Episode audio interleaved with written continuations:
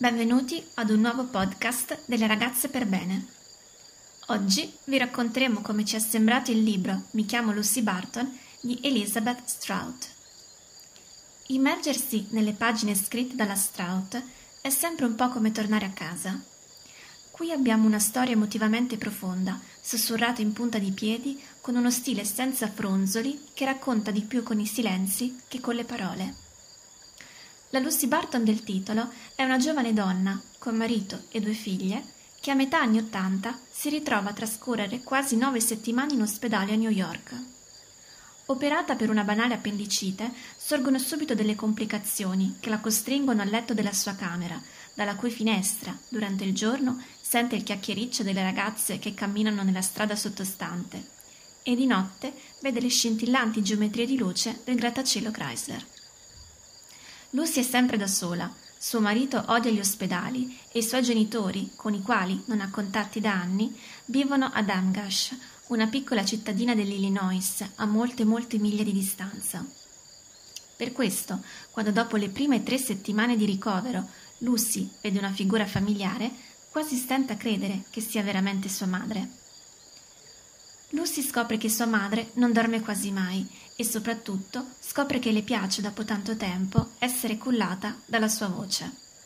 Comincia allora a chiederle di raccontarle di Katie Nicely, che si ritrovò infelice e sola dopo essersi innamorata dell'insegnante di una delle figlie, della cugina Harriet, che perse il marito quando i figli erano ancora piccoli, di Marilyn Matthews, che sposò un ex reduce del Vietnam carico di traumi post-bellici.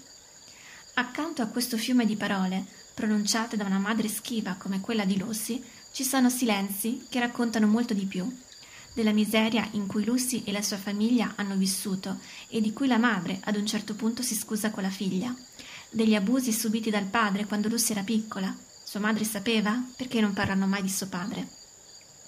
Quasi ferisce l'impossibilità di Lucy di parlare della sua nuova vita a New York, delle sue figlie, un mondo nuovo in cui sua madre non vuole entrare, tanto da rimanere ogni volta in silenzio o cambiare argomento, ed è straziante quando, trascorsi cinque giorni sempre al suo fianco, sua madre riparte e di fronte alla domanda insistente di Lucy, Mamma mi vuoi bene? Sua madre non risponde.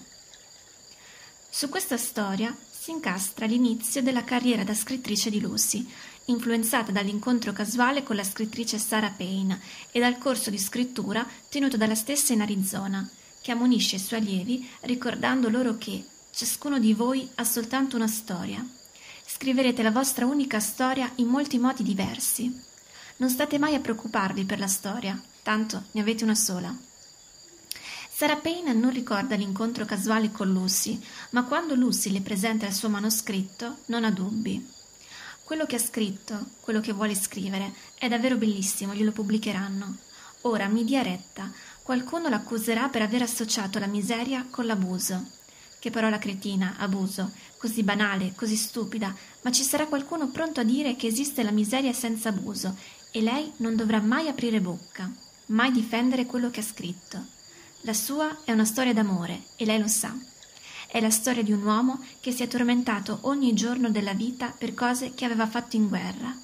È la storia di una moglie che è rimasta con lui, perché lo facevano quasi tutte le mogli di quella generazione, e che si presenta nella stanza d'ospedale della figlia e sproloquia nevroticamente dei matrimoni falliti di tutti gli altri, e nemmeno lo sa, nemmeno sa che cosa sta facendo. È la storia di una madre che ama sua figlia, in modo imperfetto, perché amiamo tutti in modo imperfetto. Grazie per averci ascoltato. L'appuntamento è al prossimo podcast. E ricordate, le ragazze per bene non leggono romanzi.